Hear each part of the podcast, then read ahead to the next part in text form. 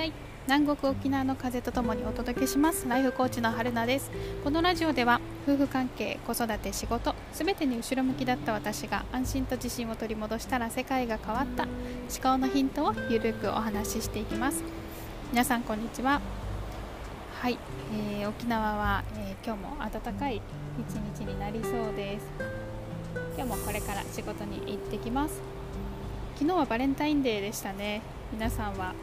えー、何か大切な方に何かを、えプレゼントしたり思いを伝えましたか？私は昨日は夫にチョコレートを買ってきたやつをあげたんですけどそうあの昨日ね、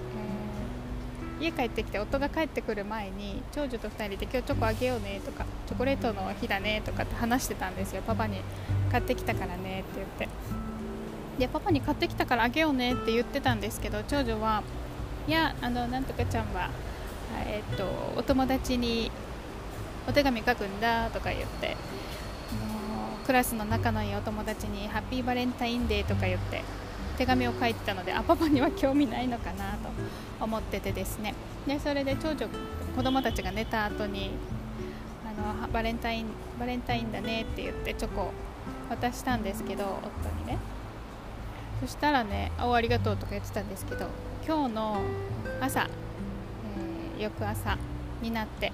長女が起きてですね私のところ来て「ママパパにチョコレートあげようよ」って言ってきたんですよ。やべえと思ってこれちょっと昨日あげたよって言ったらもう朝からすごいことになるんですよね。うちの長女ちょっと感情爆発タイプなんで ちょっとなんか気にな気に入らないことがあるともうねそれをねすっごいあの勢いで表現するんですよね。だからやばーと思ってそそうだねとか言ってちょっとじゃあ先に着替えておいでって言って夫のとこ走って行ってじゃ昨日私とチョコちょうだいっつってそれでそうあの洋服に隠して長女のとこ行ってこれパパにあげといでって言って長女はそれを持ってルンルンでパパのところに行ってハッピーバレンタインデーとか言ってチョコをあげておおありがとうみたいな。はい、そういうちょっと茶番みたいなあの、はい、朝から。ねえっとパパとママは長女の機嫌を取るためには本当に毎日必死なんですよね。もうねえーと、どこにどこにというかスイッチ入るともう長いんですよねうちの長女は。そうだからねちょっとハラハラしながら いつも綱渡り状態で子育てをしておりますが。はい皆さんはどんなバレンタインデーを過ごしましたか？はい。ということで今日はえー、っとですね、うん、今日はあのえー、パートナーに思いを伝える時に大事なことこうしたいっていうことだけじゃなくてそれと合わせて伝えないといけないことを、え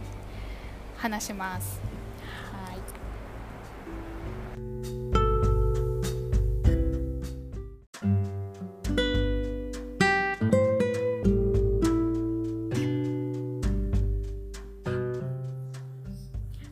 ということで、えー、例えばなんですけれども、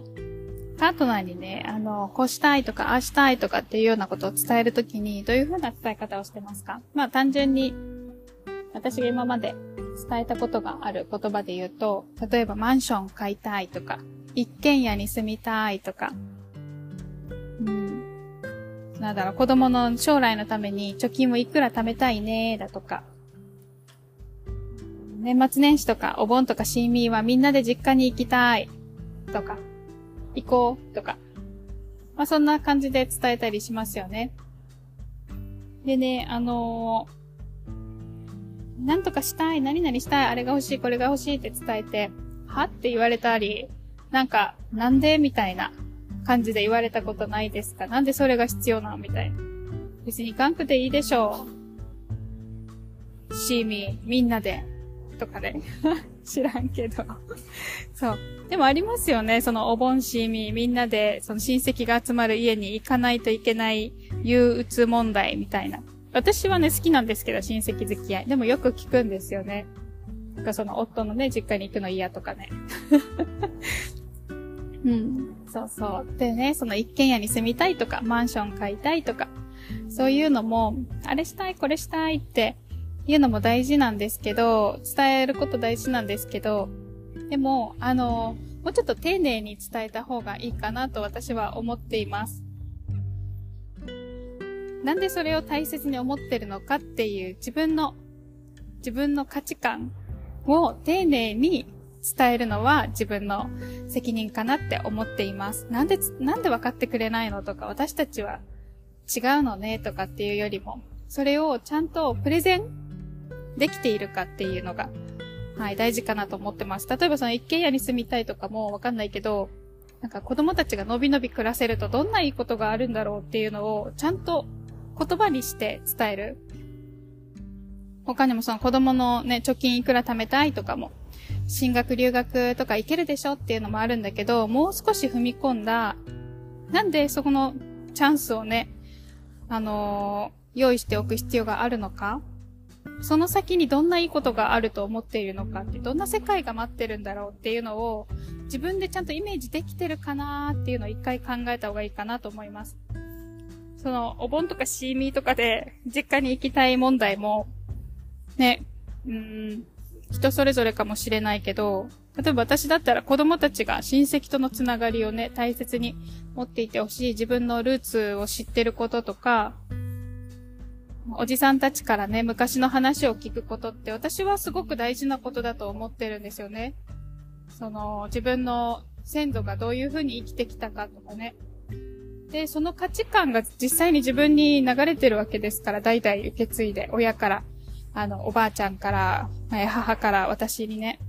なので、その先祖がどういう生き方をしてこういう価値観を持ってるのかっていうのを私は知ることは自分の生き方のヒントになるので、すごい大事なことだと思ってて。だからその親戚付き合いとか私は大事にしています。あとはね、そのし、うんと、そのルーツっていうよりも、日頃なかなか親孝行できてないんだけど、こういう機会で、あの、親が喜ぶようなことをね、来てくれて嬉しいとか、集まってくれて嬉しいとか、そういう機会を共有するのって、親を喜ばせるっていう私のニーズも満たしている のでうん。そう、気がかりなことがね、ここで一回、心が落ち着くかなと私は思っているので、うん。私は大事にしていますね。なんでそれを大切に思ってるのかっていうことを、まず、その、やりたい、したい、欲しいっていう前に自分がちゃんと理解しているか、誰かの価値観に流されてるんじゃなくて、ちゃんと自分自身の価値観として、これは私は達成したいわっていう、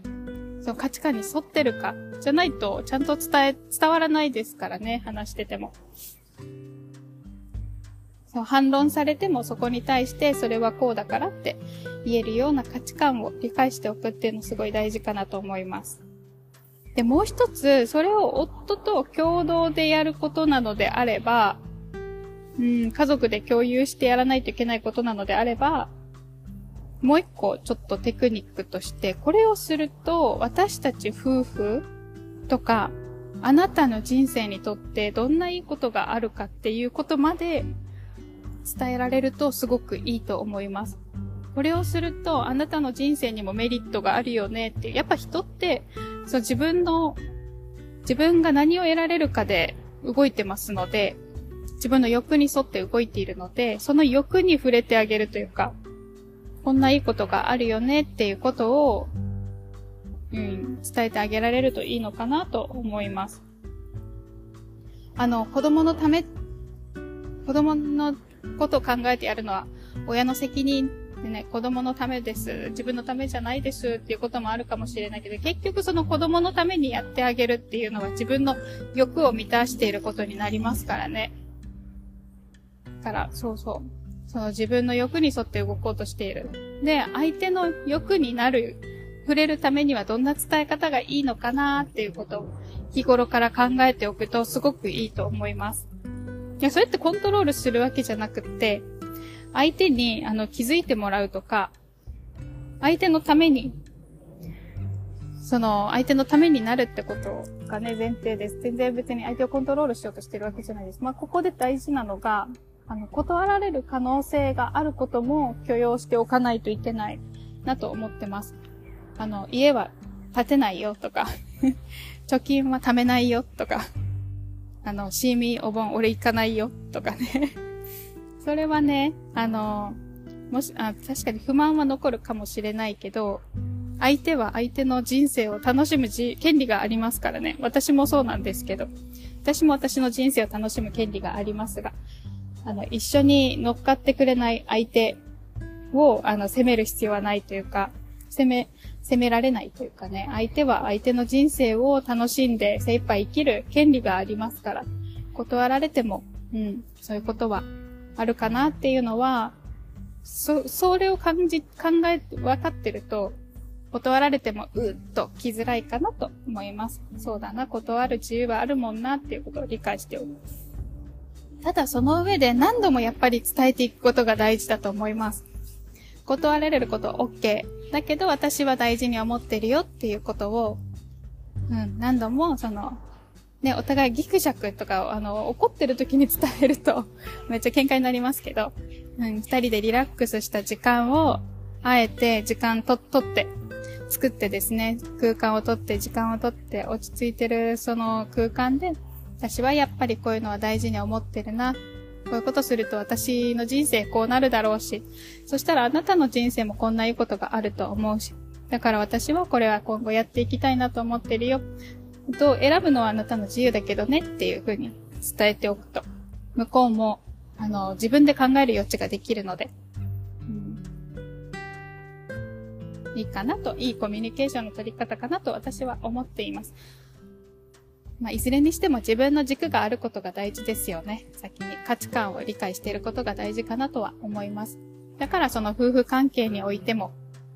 夫の取説とかね、相手をどうする、神夫に育てるとか、そういうことの前に自分がどう生きたいかっていうの、あの、大前提ですね。これをすっ飛ばすと全然意味ないので。はい。ということを、あの、感じた今日、心の頃でございました。はい。ということで今日はこの辺で終わります。またよければ次回も聞いてください。